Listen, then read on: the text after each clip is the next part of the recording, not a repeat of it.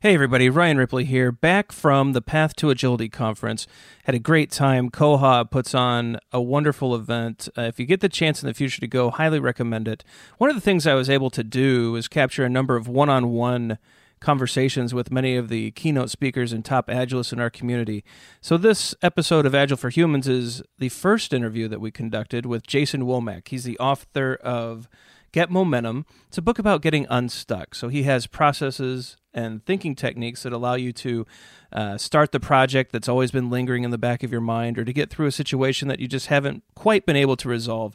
Uh, very interesting guy, gave a great keynote, and uh, he and his wife Jodi have put together a wonderful book in Get Momentum that just really teaches you how to start things when you're stuck. So I hope you enjoy this interview and see many of the parallels of these concepts back to uh, working on an agile team, the individuals and interactions that make agile work, and all of the things that we need to to get past temporary impediments. So this is the first of a number of one-on-one interviews. I hope you enjoy them. Please leave me a note in the in the show notes in the comment area.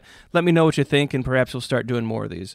But without further ado, here's Jason Womack, author of Get Momentum. Processes and tools dominate today's agile discussions, but we are devoted to the individuals and interactions that make it work. From the beginner to the veteran practitioner, we have something for you. Welcome to Agile for Humans.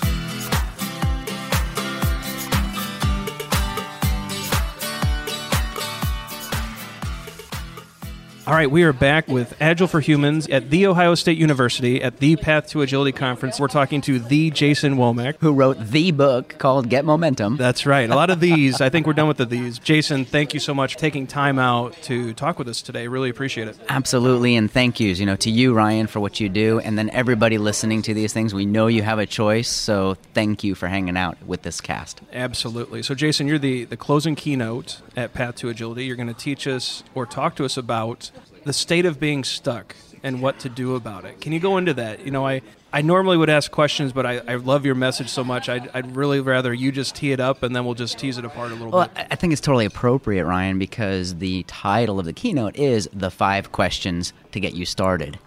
And sure, we could go through the questions that Jodi and I have come up with, but I would reflect on actually, I'd ask everybody to reflect on a teacher, a coach, a mentor, a colleague, a former boss, a current boss.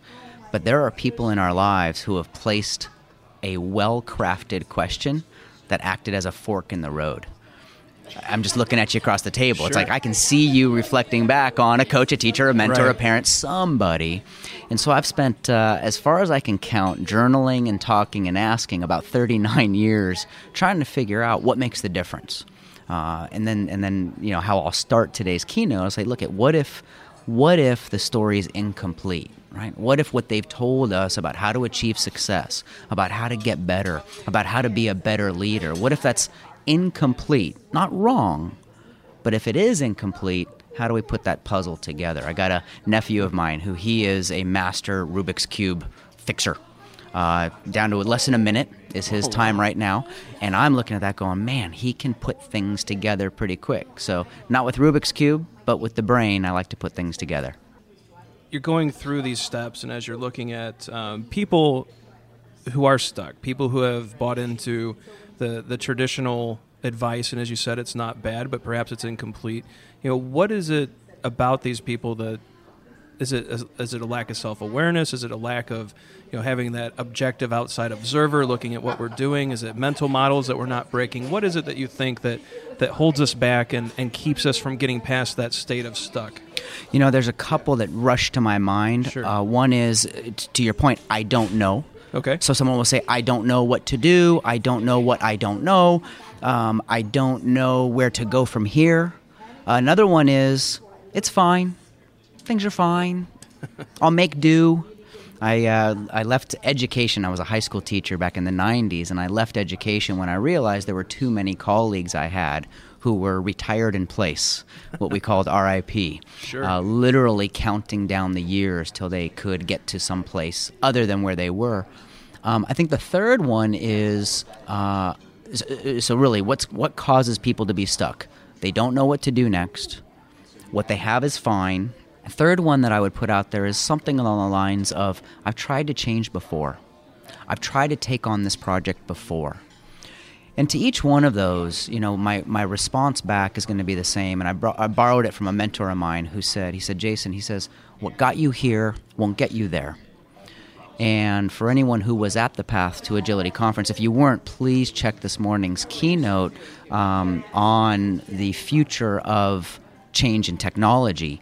But Moore's Law, up until 1980, right. Moore's Law since 1980, it's a different world. It's a, it's a totally different world. Well, with the upgrade to computer, with technology, what about upgrading our mind and how we work with that technology? So the book is called Get Momentum. You wrote it uh, with your wife Jodi. So what is that experience like? What is uh, the the collaborative uh, creative process with your spouse? Two answers to that question. The short one is if she was here, she would say Jason wrote the book and she deleted it. so very good. We, we spent about a year working on that. Um, but really, she is the editor. She is the one who will take the five stories that I want to tell in a chapter, and she'll say, pick the one, and then let's dive in. Great. The second part of that story is we actually met in college. Uh, I'll date stamp this interview 23 years ago. okay. We were both undergrad students, we were in a history class, and what we realized is as colleagues in class, we were really good at editing each other's work without making it about the other person. Any leader, manager, anybody who's listening to this the next time you have feedback for someone, the more you can make it about what they did and the more you can remove who they are, magic happens. So for 23 years, we've been practicing how do I feed back on what this person did, on what she created, on what she published, not uh, basically attack the person. Yeah, it feels like it's a, a judgment free assessment of work. It's essentially saying this is what it is, this is what I think, and I still think you're a wonderful person, though. That's a it's a great approach, and it's one that even outside of writing a book, it, I'd imagine it makes marriages better and coworkers happier and, and bosses and employee that relationship stronger so well you and i talked about it a little while ago regarding this whole aspect of what is the purpose of people coming together what is the right. purpose of a team coming together and I've subscribed for years to this philosophy the only reason for me to be a friend to you, for me to be a husband to my wife, for me to be a son to my dad, is to help them become the best version of themselves. Right. And that is what I'll talk about in the keynote today are these five questions that lead us to becoming the best version of ourselves. That's great. Lots of things that unpack as I start to answer those questions. Uh, friends that I need to make, friends that I need to spend less time with, decisions I need to make, decisions I need to spin out of. But once we give ourselves that gift of our attention, it, it, again, magic can happen. So, again, the, the title of the book, Get Momentum. Can you talk to us about, and I, and I think I know where this is going, but the power of momentum and how you know small wins build into big wins and, and just what that does to a life and to changing a mindset over time. You know i tried to find an example that most people can relate to. So uh, i'll just look across the table. Uh, when's the last time you rode a bicycle? Uh, it's been a few years. Okay so as you can remember and as some people will remember even from childhood it was easier to balance when the bicycle is moving than when it's standing still True. If I'm sitting on a bicycle that's standing still, I have to do that kind of ballet dance. And you see people at red lights or stoplights are practicing this. But once I get that bicycle moving, it seems like it's easier to stay in balance. Now, there's good and bad to that because I can keep on moving. It's easy to stay in balance, but I might be heading north when I really should be heading south. Right. So, when I think about momentum, I think the twofold area. One, in what direction am I heading? And the second one is what destination am I heading toward? Sure. And where the X marks the spot is when someone has taken that time, opened up your journal, opened up a new Word document, whatever you use to think, and said, What is the direction I'm heading in? What will I allow? What would I not allow? And what is the destination that I'm heading toward? Iteratively, iteratively. Maybe on a quarterly basis, maybe on an annual basis. Sure. So it sounds like we're really creating alignment between our goals, our intent, and our behavior. I had a, a, teacher of mine. She says, "Jason, look in the mirror twice as much as you look out the window." and what I really appreciate about it is if I will study that man in the mirror, or if Jodi will study that woman in the mirror, Right. if I'll study that man in the mirror, I'll, if I know what drives him, if I know what excites him, if I know what knocks him off balance and out of alignment, well, then I can look out at my world from a place of empathy, from a place of understanding, as opposed to looking out the window twice as much as looking into the mirror, which I see a lot of leaders still doing right now. Sure, and it, it's really the skill uh, of introspection, the ability to dig in and look, and it's also very scary. So when you're you're coaching people, when you're you're working with your friends to make them the best version, how do you get them through, you know, that initial scary moment of like, wow, I just looked in and I don't like it.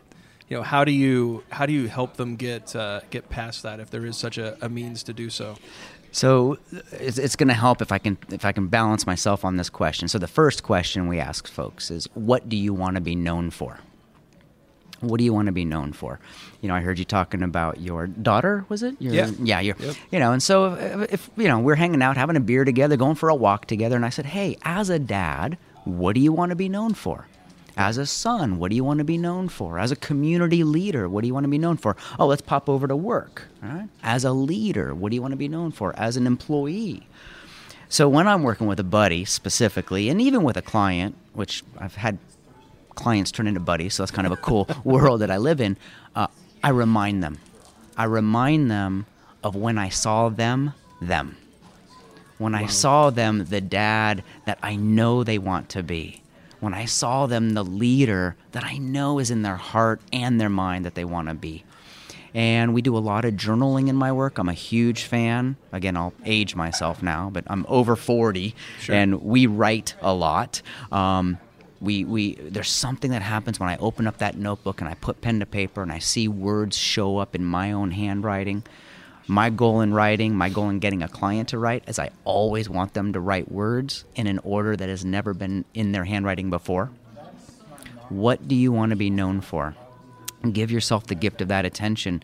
Give yourself that that that honor of being able to see that, and all of a sudden, well, I'll just tell you, for me, it's so much easier to say no to things Sure. a lot of people are saying, Jason, how do you say yes? You know, how do you decide what to do? How do you? I was like, gosh, how to decide what to do is really easy. Because as a husband, I want to be known as these things. As a triathlete, I want to be known as those things. And as an author, I want to be as known as those things. I can't do that one, that one, or that one. So you're setting guiding principles for yourself and anchoring the feeling of meeting those principles within yourself to know what that feels like and if something is is not within those principles or that help you be help you get back to that anchored feeling, it's just a no. I think it's a wonderful framework to look at. I hope I haven't oversimplified it, but It- well, what showed up for me and what I hope is showing up for everyone listening to this is, and how do you do that? Right. All right. So everyone in i deep inside, they know what's right and wrong for them. For them.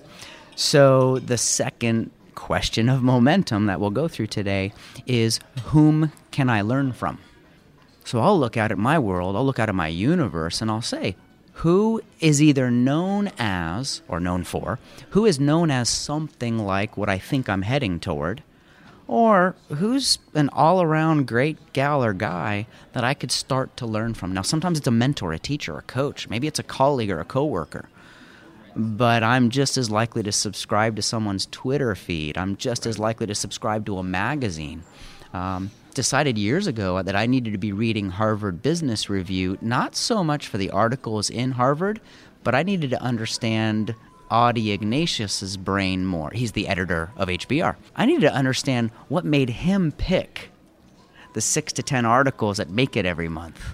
And so the first article I read in every magazine that I subscribe to is a letter to the from the editor, the letter to the readers. They're the arbiters. They're the ones that are deciding what I do and don't get to see. Very cool. So adopting other models and filters from people and what they think's important and how does that relate back to us and can that benefit us and move us forward and wonderful ideas that uh, your book's just full absolutely full of. I can't wait to get through it. Jason, you've graciously uh, given me a very nice signed copy with a great message. I'm very excited to get through this.